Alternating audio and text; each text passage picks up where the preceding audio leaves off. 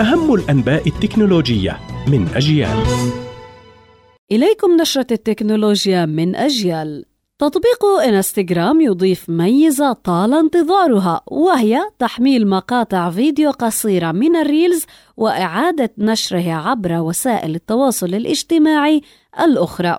ساعدت قدرة مستخدمي تيك توك على تنزيل المقاطع ونشرها على الارتقاء بالمنصة بين مواقع التواصل الاجتماعي. أما عملة البيتكوين تصل إلى أعلى مستوى لها في أكثر من عام لتبلغ أكثر من 31 ألف دولار متوجة أسبوعا من المكاسب التي ساعدتها جزئيا خطط شركة بلاك روك لإنشاء صندوق لتداول البيتكوين ما ساعد في إحياء اهتمام المستثمرين بالعملات المشفرة التي كانت في حالة ركود بعد سلسلة من انهيارات شركات العملات المشفرة.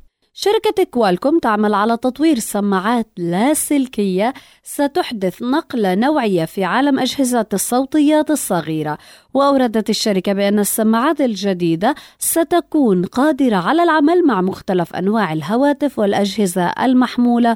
والكمبيوترات وتتميز باحتوائها على معالجات متطورة وقدرة على نقل الأصوات من الأجهزة إلى أذن. المستخدم مع معدل تأخير أقل من 20 ملي ثانية.